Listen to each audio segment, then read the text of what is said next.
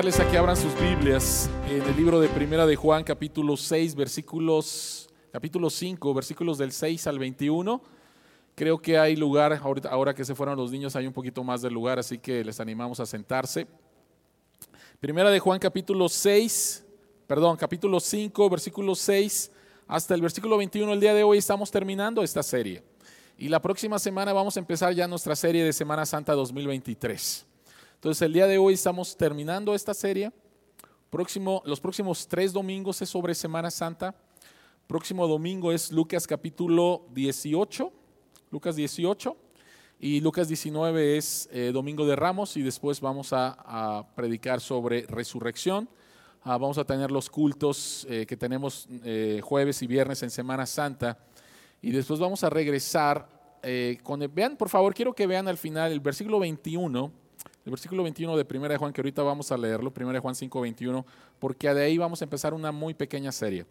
Entonces, hoy terminamos 1 Juan, Semana Santa, y después vamos a empezar una pequeña serie basada en el último versículo que vamos a ver el día de hoy. Entonces, esta es la palabra del Señor. Este es el mensaje número 11 en nuestra serie 1 Juan, Amor, Luz y Vida. Y este mensaje se llama Confiados en su presencia. La palabra del Señor dice: este es el que vino mediante agua y sangre, Jesucristo, no solo mediante agua, sino mediante agua y sangre. El Espíritu es quien da testimonio de esto, porque el Espíritu es la verdad. 3 son los que dan testimonio y los 3 están de acuerdo: el Espíritu, el agua y la sangre. Aceptamos el testimonio humano, pero el testimonio de Dios vale mucho más, precisamente porque es el testimonio de Dios que Él ha dado acerca de su Hijo. El que cree en el Hijo de Dios acepta este testimonio. El que no cree a Dios lo hace pasar por mentiroso, por no haber creído el testimonio que Dios ha dado acerca de su Hijo. Y el testimonio es este: que Dios nos ha dado vida eterna, y esta vida está en su Hijo. El que tiene al Hijo tiene la vida, el que no tiene al Hijo de Dios no tiene la vida. Les escribo estas cosas a ustedes que creen en el nombre del Hijo de Dios, para que sepan que tienen vida eterna. Esta es la confianza que tenemos al acercarnos a Dios, que si pedimos conforme a su voluntad, Él nos oye. Y si sabemos que Dios oye todas nuestras oraciones, podemos estar seguros de que ya tenemos todo lo que le hemos pedido. Si alguno ve a su hermano cometer un pecado que no lleva a la muerte, ore por él y Dios le dará vida. Me refiero a quien comete un pecado que no lleva a la muerte. Hay un pecado que sí lleva a la muerte, y en ese caso no digo que se ore por él. Toda maldad es pecado, pero hay pecado que no lleva a la muerte. Sabemos que el que ha nacido de Dios no está en pecado. Jesucristo, que nació de Dios, lo protege y el maligno no llega a tocarlo. Sabemos que somos hijos de Dios y que el mundo entero está bajo el control del maligno.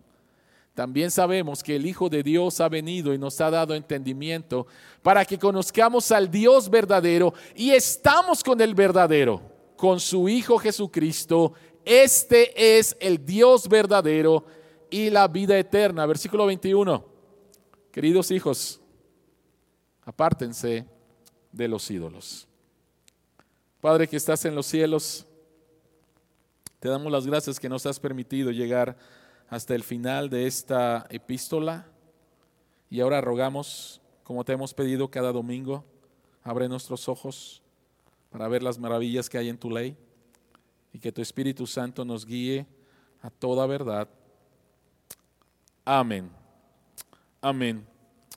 Sin lugar a dudas, todos los que estamos aquí presentes, sin lugar a duda, todos los que estamos aquí presentes hemos experimentado, hemos pasado por algo que ha sacudido nuestra confianza. ¿Me estoy dando a entender? Hemos pasado por algo que ha sacudido tu confianza en ti mismo. Posiblemente fue porque alguien te dijo: tú no sirves para nada, nunca vas a servir para nada por esto, por aquello. Y de repente tú estás escuchando esas palabras, posiblemente de tu padre, tu mamá, tu jefe, de alguien que amas. muy posiblemente tu confianza fue sacudida porque perdiste tu trabajo, porque te corrieron de tu trabajo y de repente dices, bueno, ¿qué está pasando conmigo? Posiblemente tu confianza ha sido sacudida porque has estado en una relación bastante disfuncional y la persona te dijo, es que tú eres esto, tú eres aquello, tú realmente y de repente otra vez tu confianza empieza a sacudirse. Todo lo que he dicho con respecto a relaciones disfuncionales, a la pérdida de un trabajo, al que alguien habló mal de ti o alguien dijo una mentira de ti, todas estas cosas son circunstancias que hacen que nuestra confianza sea sacudida, pero no es la fuente de que nuestra confianza sea sacudida. Dentro de nosotros, en el centro de nuestra vida, hay una grande inseguridad. Hay una grande inseguridad, todos nosotros. La revista Vanity Fair le hizo una entrevista a la cantante Madonna y ella dijo lo siguiente. Ella dijo: tengo una voluntad de hierro y toda mi voluntad siempre ha sido conquistar un horrible sentimiento de insuficiencia una y otra vez. Mi impulso en la vida es por este horrible miedo a ser mediocre. Y eso siempre me empuja, porque aunque me he convertido en alguien, todavía tengo que demostrar que soy alguien. Mi lucha nunca ha terminado y probablemente nunca terminará. El actor Bill Murray, posiblemente lo conozcas por Los Cazafantasmas, los verdaderos, no los otros, ¿sí? El actor Bill Murray habló de su razón, de su inhabilidad a comprometerse en las relaciones con todas las mujeres que ha tenido. Él es conocido por tener una larga lista de relaciones fallidas. Y cuando le preguntaron cuál es la razón, él dijo lo siguiente, escuchen por favor: lo que nos detiene a cualquiera de nosotros es algo feo si lo vamos a ver bien. No somos lo que pensamos que somos, no somos tan maravillosos como nos creemos. Y por eso no me puedo relacionar para toda la vida con una mujer. Si tú andas buscando tener confianza en ti mismo, déjame decirte que estás buscando en un lugar completamente equivocado.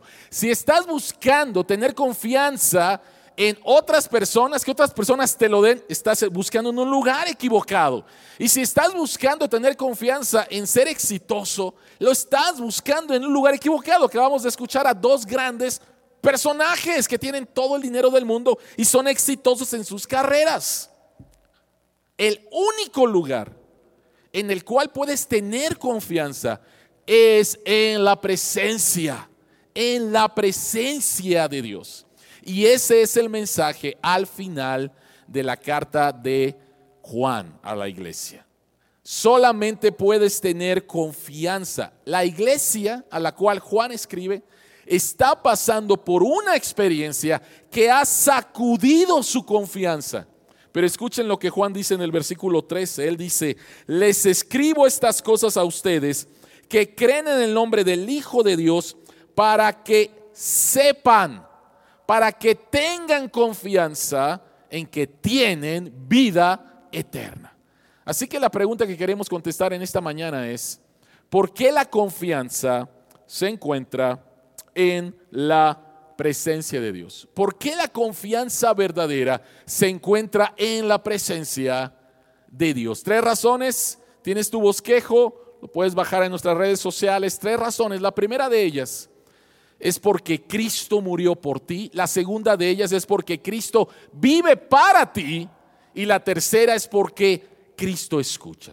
Esas son las 3 razones por las cuales podemos saber, experimentar verdadera confianza en la presencia de Dios. Así que vayamos al punto número 1. Tú puedes tener verdadera confianza solo en la presencia de Dios, porque Cristo murió por ti. Versículo 6 dice así: este es el que vino, hablando de Cristo, mediante agua y sangre, Jesucristo. No solo mediante agua, sino mediante agua y sangre. El Espíritu es quien da testimonio de esto, porque el Espíritu es la verdad. Voy a hacer un breve paréntesis.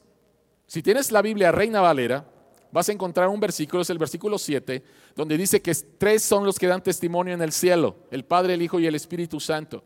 Y no aparece, si leíste el texto, no aparece en la Nueva Versión Internacional. Por favor, escuchen lo siguiente. Y si tienes la Nueva Versión Reina Valera, no va a aparecer ese versículo bíblico. Y la razón no es de que alguien le mochó a un versículo bíblico, no va por ahí. Los manuscritos más antiguos que tenemos, no aparece ese versículo. 3 son los que dan testimonio en el cielo: el Padre, el Hijo y el Espíritu Santo. Y no por eso la doctrina de la Trinidad se tambalea, ¿ok? Escúchame, por favor. Cuando se tradujo de los originales al español, los manuscritos que tenían, ahora tenemos mejores antiguos manuscritos. ¿Me estoy dando a entender?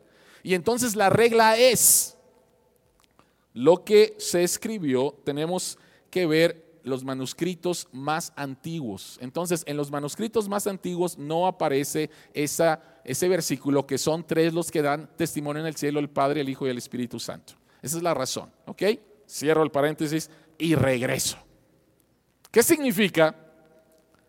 Que Jesucristo vino mediante agua y sangre. ¿A qué se refiere el agua y la sangre? En primer lugar, el agua se refiere al bautismo de Jesús. Jesucristo fue bautizado al inicio de su ministerio público, y también se refiere al ministerio de Jesucristo junto con sus apóstoles bautizando. ¿A qué se refiere la sangre? La sangre se refiere a la cruz. Jesucristo estuvo 3 años predicando el evangelio, sabiendo que su destino era ir a la cruz como nuestro sustituto. Entonces, ¿qué significa agua y la sangre? Significa que Cristo mediante el agua marca el inicio de su ministerio, y que viniera en sangre marca el final de su ministerio, todo el ministerio de Jesús. Pero Juan dice, voy a regresarme al versículo, por favor. Voy a regresarme, y dice lo siguiente. Dice, no solo mediante agua. ¿Por qué hace ese énfasis? ¿Por qué el énfasis en agua y sangre?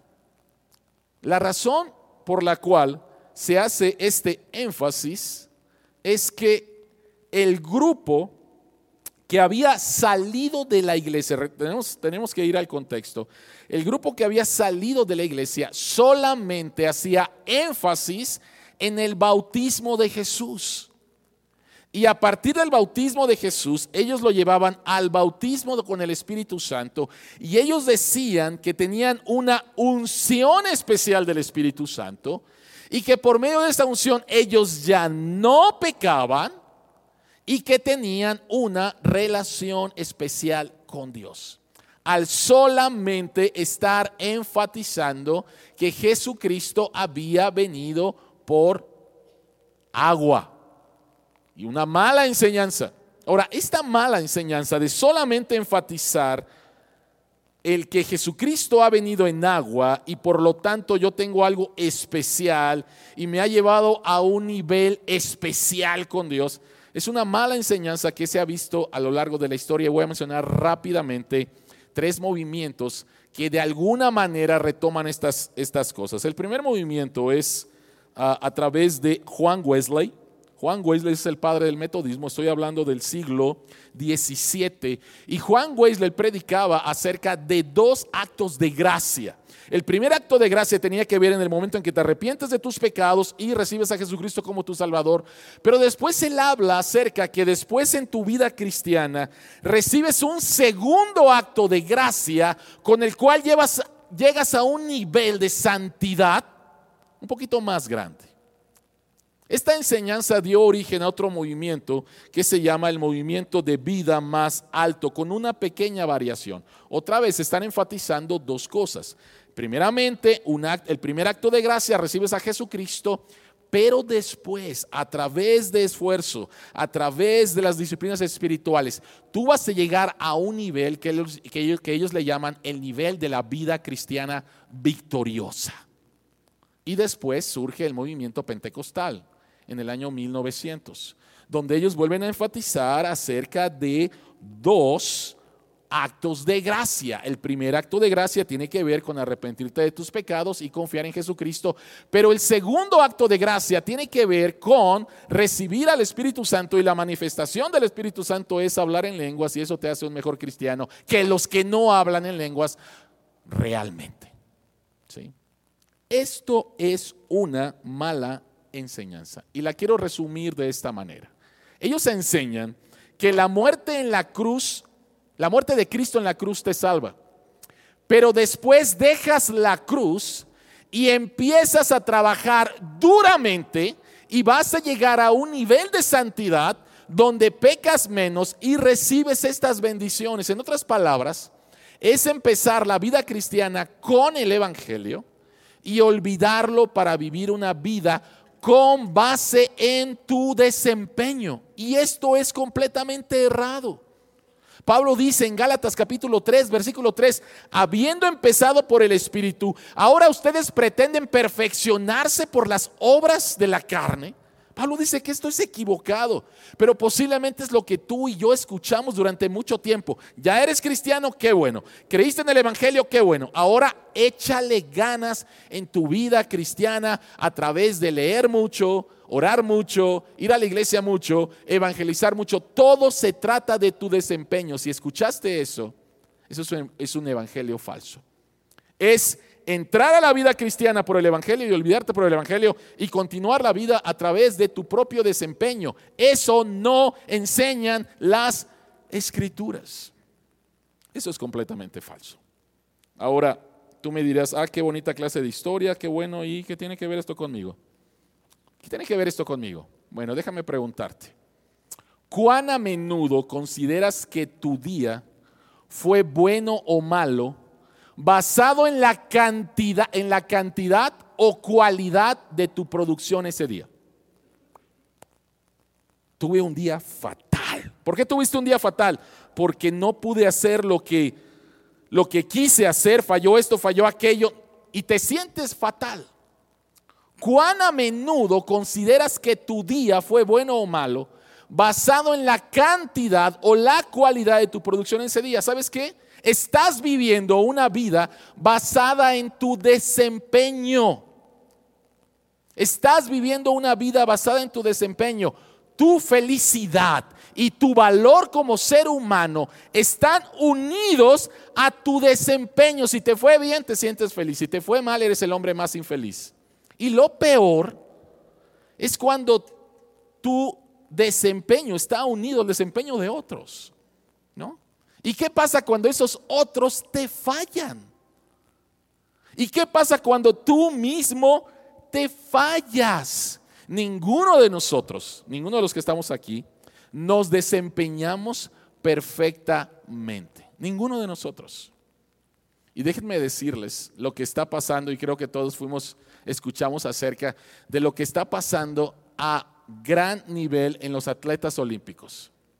¿Qué es lo que ha pasado? De repente tú ves en las últimas olimpiadas a atletas de alto nivel diciendo: ya no voy a competir, quiero cuidar mi salud mental.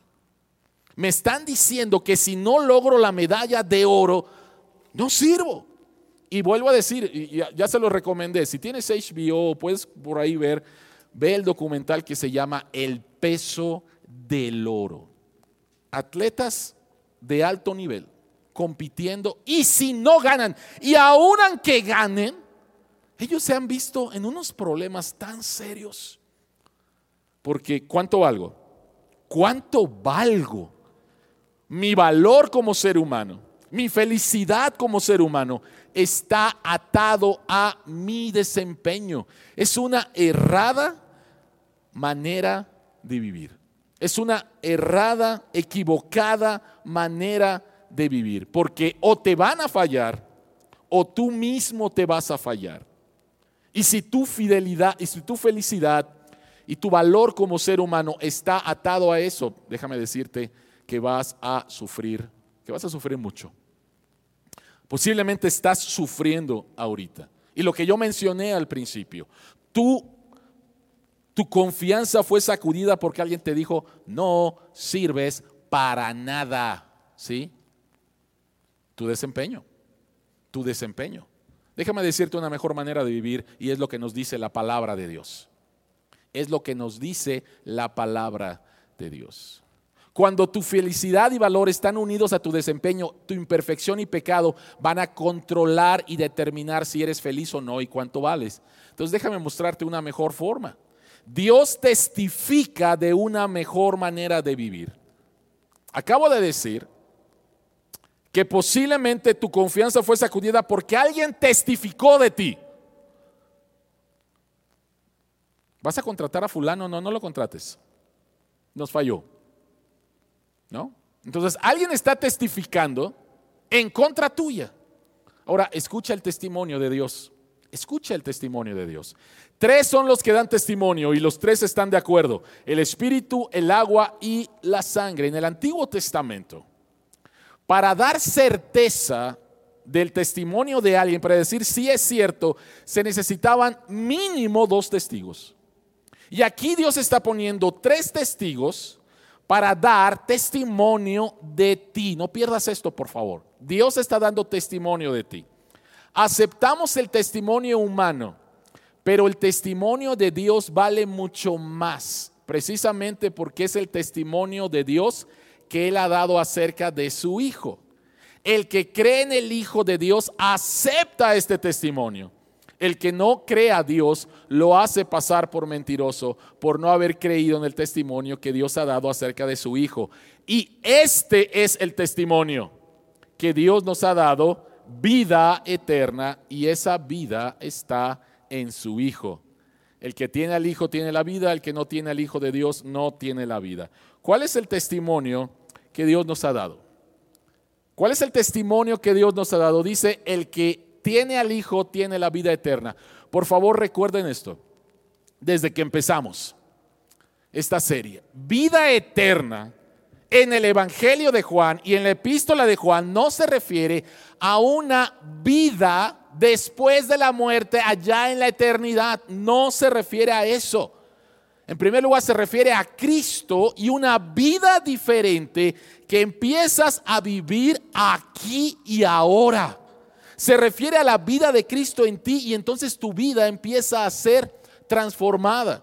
Y en el contexto en el cual estamos hablando, se refiere a que tu vida ya no se basa en tu desempeño, sino en el perfecto desempeño de Cristo a tu favor.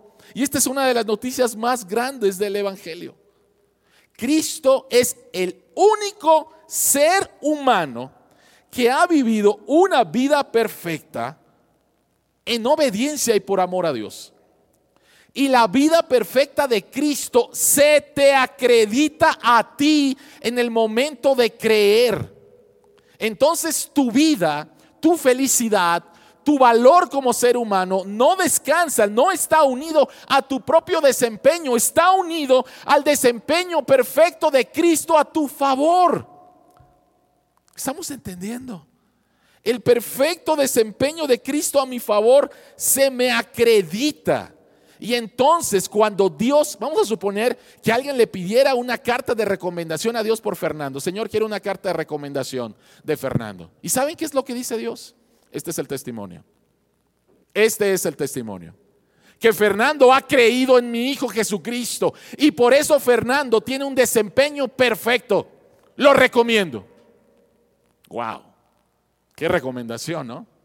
Pero es la recomendación que Dios hace a todo aquel que ha confiado en Jesucristo. Tu desempeño no tiene que estar unido a tu desempeño, sino al desempeño perfecto de Cristo. Y entonces tu confianza no va a ser sacudida. Tu confianza no puede ser sacudida. Dios da testimonio que si estás en Cristo tienes una nueva vida donde tu felicidad y valor están unidos al perfecto desempeño de Cristo a tu favor. ¿Por qué la confianza se encuentra solamente en Dios? Porque Cristo murió por ti, vivió una vida perfecta, va a la cruz como tu sustituto, resucita al tercer día, asciende a los cielos y nada puede tambalear lo que Jesucristo hizo por ti. Entonces ahí estás, este es el lugar seguro. Tu felicidad y tu valor como ser humano ya no están atados a tu desempeño. Deja de estar basando tu identidad en tu desempeño. Vas a fracasar, todos fracasamos, no somos perfectos. Y si estamos atados a nuestra identidad ahí, vas a ser sacudido muy fuerte. Pero si tu identidad está basada en el perfecto desempeño de Cristo a tu favor, no importa, sabes que vas a fallar, pero nuevamente tienes el testimonio que Dios ha dado de ti y está perfecto en Cristo. Así que esas son buenas noticias, iglesia. Tu desempeño, tu valor como ser humano, tu identidad como ser humano, tu felicidad como ser humano, tu propósito como ser humano no está basado en tu desempeño, en cuánto rindes, en la cualidad de tu trabajo. Ahora, no estoy diciendo que no hagamos un buen trabajo. Les invito el próximo sábado a que escuchen el porqué y te vas a dar cuenta de algo increíble. Pero no puede estar ahí, iglesia. Está en el perfecto desempeño de Cristo a tu favor. El perfecto desempeño de Cristo a tu favor. Es como si llegaras a la universidad y te inscribieras y dijeran: ¿sabes que el mejor estudiante en la UNAM, el que sacó siempre 10, siempre, nunca falló, esa persona te va a pasar todos los créditos, ya graduaste y con honores? ¿Cómo te sentirías? ¿Con qué seguridad irías a la universidad? ¿Con qué seguridad harías los exámenes si ya sabes que tienes 10? ¿Con qué seguridad lo harías? ¿Con qué felicidad irías? Sí, estoy aprendiendo, pero estoy seguro. Eso es lo que hace Cristo a través de su muerte a nuestro favor. La segunda razón es porque Cristo vive para ti. Cristo vive para ti. Dice el texto, versículo 16: si alguno ve a su hermano cometer un pecado que no lleva a la muerte, ore por él y Dios le dará vida. Me refiero a quien comete un pecado que no lleva a la muerte. Hay un pecado que sí lleva a la muerte. Y en ese caso no digo que se ore por él. Toda maldad es pecado, pero hay pecado que no lleva a la muerte. Un texto fuera de su contexto es un pretexto. Un texto fuera de su contexto es un pretexto. Y este es un buen texto para explicarlo. Si no entendemos el contexto de esto, vamos a empezar a decir: oye, ¿ya habré cometido el pecado que lleva a la muerte? ¿Sí? ¿Cuál es el pecado que lleva a la muerte? Porque no quiero cometerlo. ¿Cuál es el contexto? Otra vez, iglesia, por favor. Encontramos a un grupo de falsos hermanos que salen de la iglesia verdadera. Juan dice: salieron porque no eran de nosotros. Pero estos falsos hermanos están diciendo, número uno, que tienen una unción especial de parte de Dios. Número dos, ellos ya no pecan, por lo tanto no se arrepienten. Y número tres, tenemos un nivel mayor con Dios en nuestra experiencia con Dios, ¿no? Tenemos que entender ese contexto para poder entender a qué se refiere Juan aquí. Juan dice: sabemos que el que ha nacido de Dios no está en pecado. Jesucristo, que nació de Dios, lo protege y el maligno no llega a tocarlo. La frase "no está en pecado" significa que no sigue un patrón de pecado sin arrepentimiento. Juan Carlos lo mencionó el día de hoy y lo mencionamos todos los domingos. ¿Cuál es la manera en la cual Dios nos enseña que vamos a crecer en nuestra vida cristiana es a través del patrón de arrepentimiento y fe. Arrepentimiento y fe. Arrepentimiento y fe. Y lo que este grupo estaban enseñando una perfección en la vida cristiana. Ellos ya no pecaban, por lo tanto ellos ya no se arrepentían absolutamente de nada. Y Juan dice, este es el pecado que lleva a la muerte. Un pecado en el cual tú ya no te arrepientes. El patrón en la vida cristiana es arrepentimiento y fe. Un verdadero creyente no puede cometer el pecado que lleva a la muerte. El pecado que lleva a la muerte es el pecado de no creer, que no se arrepiente. Pero nosotros, como dice el texto, tenemos a Cristo, y Cristo es quien nos lleva al arrepentimiento. Vean el texto. Jesucristo, que nació de Dios, lo protege. La razón por la cual tú y yo nos arrepentimos y por la cual nos sigues y sigues sin arrepentirte, no es porque eres un supercristiano, no es porque tú amas mucho a Dios, no es porque eres súper disciplinado. Esa no es la razón. La razón por la cual tú y yo nos seguimos arrepintiendo es porque Cristo nos protege de que nuestro corazón se endurezca por el pecado. El pecado endurece nuestro corazón. Y Cristo nos protege y nos lleva por medio de su palabra y su Espíritu Santo a un nivel de arrepentimiento otra vez. Si no sucede eso en tu vida, tu corazón se va a endurecer. Y ese es el pecado que lleva a la muerte, cuando no te arrepientes de tu pecado y continúas en ese patrón, lo cual es indicio que no eres creyente. Pero si en tu vida está el que te estés verdaderamente arrepintiendo de manera regular, esa es una evidencia de que tú eres cristiano. ¿Saben? Durante mucho tiempo yo pensé lo siguiente: mientras menos me arrepienta, significa que soy más santo, ¿no? Si no me arrepiento, significa que no he pecado.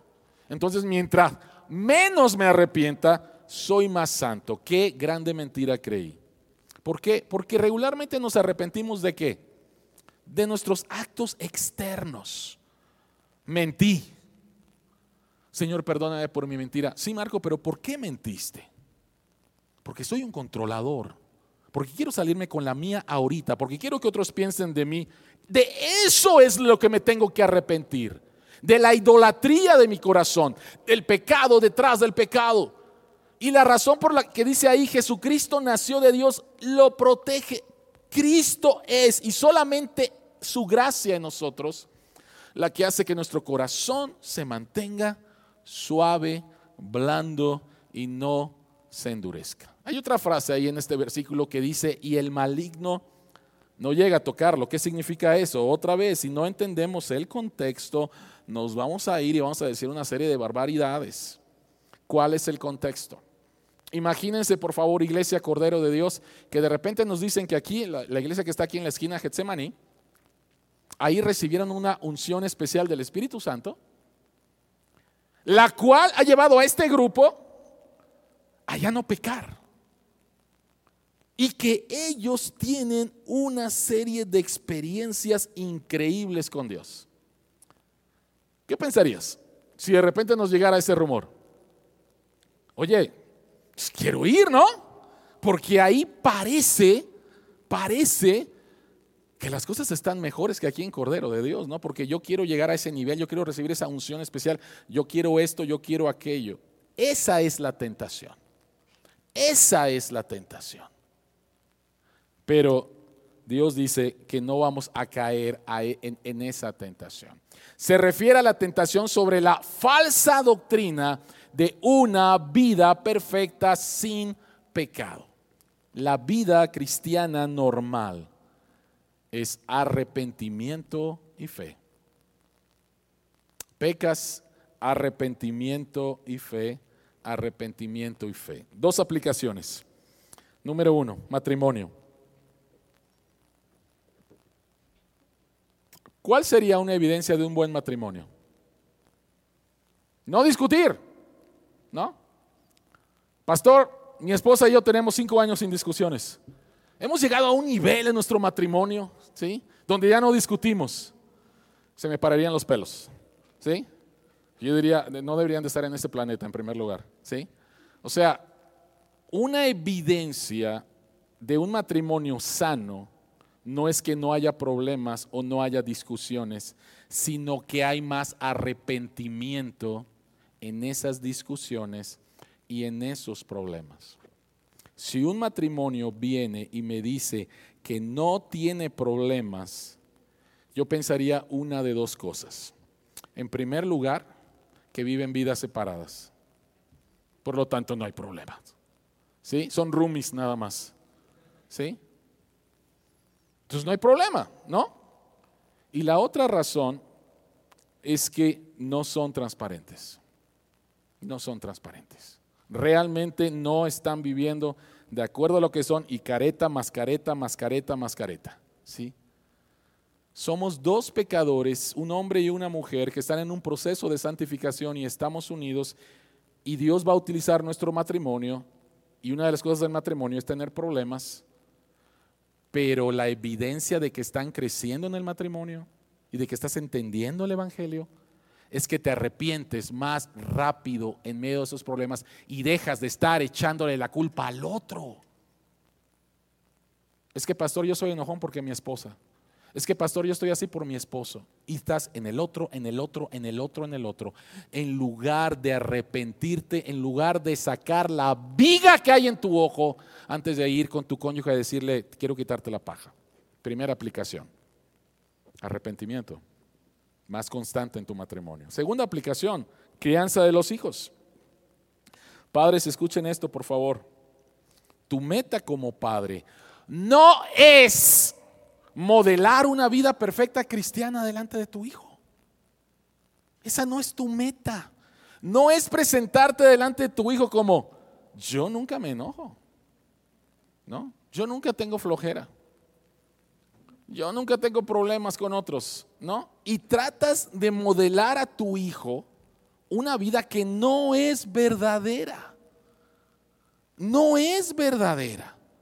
¿Cuál es el propósito de la crianza para tus hijos? Es que les enseñes a arrepentirse y a ir corriendo a Dios, quien está dispuesto a limpiarlos de sus pecados. Esa es tu meta como padre. Les tienes que modelar una vida cristiana real donde tú pecas y que ellos vean que vas y te arrepientes. Y Dios te está cambiando, Dios te está transformando. No lo contrario. Qué bendición sería que cuando los hijos salen de casa y les preguntan a los hijos, ¿qué aprendiste acerca de la vida cristiana en la casa de tus papás? Y escuchar que los hijos pudieran decir lo siguiente: aprendí a arrepentirme de mis pecados e ir corriendo a Jesús como mi Salvador, porque vi a mis padres arrepintiéndose de sus pecados, pidiéndose perdón el uno al otro, viniendo mi papá a pedirme perdón cuando la regó conmigo. Aprendí eso, aprendí eso. ¿Por qué es que la confianza solamente se encuentra en la presencia de Dios? Porque Cristo vive para ti. Cristo está constantemente orando por ti delante del Padre y mantiene tu corazón suave, blando, que no se endurezca y que puedas constantemente arrepentirte. ¿Sabes qué es lo peor que Dios puede hacer y que posiblemente tú has deseado? Déjame en paz, Dios. Si Dios te dijera, te voy a dejar en paz, que se haga tu voluntad, es lo peor que te puede pasar. Es lo peor que te puede pasar. Tu corazón se va a endurecer, a endurecer, a endurecer. Y es una evidencia de que realmente no eres hijo de Dios, y es una evidencia de que por causa de tus pecados vas a pasar una condenación eterna en el infierno, apartado de Dios. Qué bueno que Él vive para nosotros. ¿Cuál es la tercera razón? ¿Cuál es la tercera razón por la cual podemos estar cerca, confiados en la presencia de Dios? Porque Cristo nos escucha. Esta es la confianza que tenemos al acercarnos a Dios, que si pedimos conforme a su voluntad, Él nos oye. Y si sabemos que Él nos oye nuestras oraciones, podemos estar seguros de que ya tenemos lo que le hayamos pedido. Por encimita, este versículo pudiera interpretarse como pide y se te va a dar, ¿no? Pide y se te va a dar. Pero ¿qué es lo que verdaderamente enseña este versículo con respecto a la oración? Vean lo que dice: que si pedimos conforme a su voluntad. Entonces, lo primero que enseña este versículo es que la oración es el medio que Dios usa para darle a la gente lo que ¿qué? Lo que Él quiere, no lo que nosotros queremos. La oración es el medio que Dios usa para darnos lo que Él quiere. Número uno. Número dos, la frase "podemos estar seguros de que ya tenemos lo que le hemos pedido" no significa que hay un 100% de garantía que cuando oras por cosas buenas vas a conseguirlo. ¿Por qué? Porque hay miles de historias en las Escrituras que nos dan testimonio de eso. Deuteronomio capítulo 3, Moisés se presenta delante de Dios y le dice: quiero pasar al otro lado del Jordán, quiero entrar a la tierra prometida. Y Dios le dice que no lo va a hacer, no va a pasar. No vas a pasar, Moisés, te vas a quedar de este lado. Y lo que Moisés le estaba pidiendo a Dios era algo bueno. El profeta Jeremías pidiéndole a Dios de que no trajera su disciplina a su pueblo. Y Dios trae la disciplina a su pueblo. Pablo, 2 de Corintios capítulo 12. Señor, 3 veces te he pedido, quita este aguijón en mi carne. ¿Ustedes creen que Pablo sabía orar? ¿Ustedes creen que Pablo oró con confianza en Dios? ¿Ustedes creen que Pablo estaba pidiendo algo bueno a Dios? Quita esto de mí, Señor. Y Dios le dice no. Jesucristo en el huerto de Getsemaní. Señor, con toda angustia, Jesucristo estaba súper angustiado. Y Jesucristo le dice a Dios: no quiero ir a la cruz. No quiero separarme de ti. Si voy a la cruz me voy a separar de ti, algo que jamás ha ocurrido. No quiero ir a la cruz. 3 veces. Pero Jesucristo dijo que no se haga mi voluntad sino la tuya. Y la voluntad de Dios es: tienes que ir a la cruz. Porque es la única manera en la cual mi pueblo va a ser salvado. Entonces, esta idea de que si yo le pido algo bueno a Dios, de seguro me lo va a dar, no enseña esto. Entonces, ¿cómo podemos interpretar este texto? ¿Cómo podemos interpretar este texto? Número uno, Dios nos oye. Ese es el énfasis. Vean por favor versículo 14 al final y 15. Él nos oye, y si sabemos que Dios oye todas nuestras oraciones. Oración es en primer lugar entendimiento, no asegurar que nuestras peticiones se cumplan o forzar la mano de Dios, es tener comunión con Dios. La oración en primer lugar se trata de tener comunión con Dios, de saber que cuando Jesucristo murió por mis pecados, y yo me arrepiento de mis pecados y lo recibo como mi Salvador, el rostro de Dios está a mi favor. Dios me ve, pero Dios me ve con ojos de amor.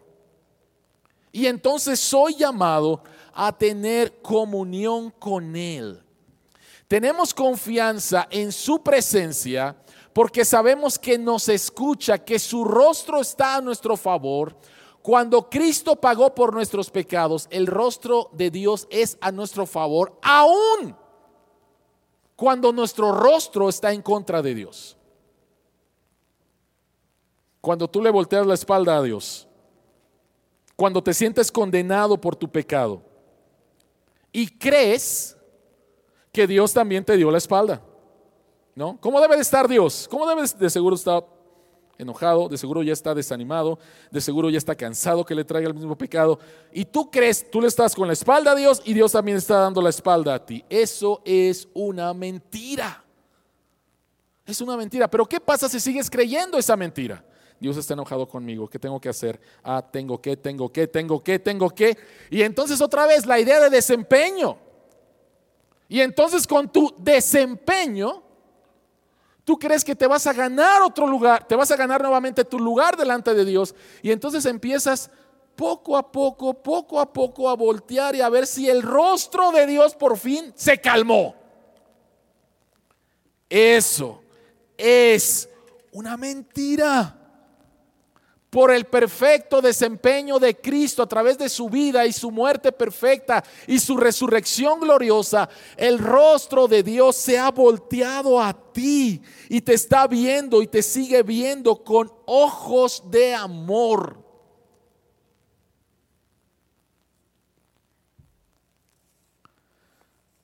Un autor cuyo nombre es Dallas Willard. Él perdió a su madre siendo un niño. Y en las noches él tenía mucha soledad y dolor. Y lo que hacía era ir al cuarto de papá y le decía a su papá: papi, ¿puedo dormir contigo? ¿Puedo dormir en tu cama esta noche? Y entonces el papá le decía: sí, claro. Y entonces apagaban la luz y él estaba ahí y sentía la presencia de su papá, pues estaba a su lado. Pero no bastaba. Este niño le decía a su papá, estaba todo oscuro, los dos en la cama, y este niño le decía: papi, ¿me estás viendo? ¿Tu rostro? ¿Me estás viendo, papi? No veo tu rostro, estamos en la oscuridad, estoy aquí contigo, siento tu presencia, pero ¿me estás viendo, papi? Y el papá le decía: sí, mi hijo, mi rostro está para ti, te estoy viendo. Y solamente así él podía descansar. Iglesia, el rostro de Dios está hacia nosotros, aún en los momentos más oscuros de nuestra vida. Él está ahí y su rostro es un rostro de amor, porque eso es lo que Cristo ganó para nosotros. Y entonces mi vida no está basada en mi propio desempeño, mi felicidad, mi sentido de valor no está basada en mi desempeño, sino en el perfecto desempeño de Cristo a mi favor. Y tengo el rostro de Dios constantemente mirándome con ojos de amor, de aceptación. Eso, querida iglesia, eso es lo que nos da confianza para estar en la presencia de Dios y no depender de mi desempeño. A Dios sea la gloria. Señor que estás en los cielos, te damos las gracias por tu palabra. Te damos las gracias por la vida perfecta de Cristo en obediencia y amor hacia ti. Te damos las gracias por su muerte en la cruz por nuestros pecados. Te damos las gracias por su resurrección gloriosa.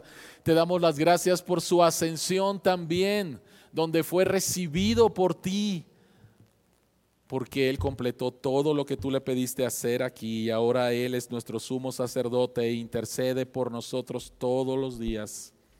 Gracias, Señor, porque podemos vivir una vida de confianza en este mundo, porque podemos tener confianza al estar en tu presencia. Y Señor, que esta verdad del Evangelio transforme nuestras vidas. En el nombre de Jesús oramos. Amén.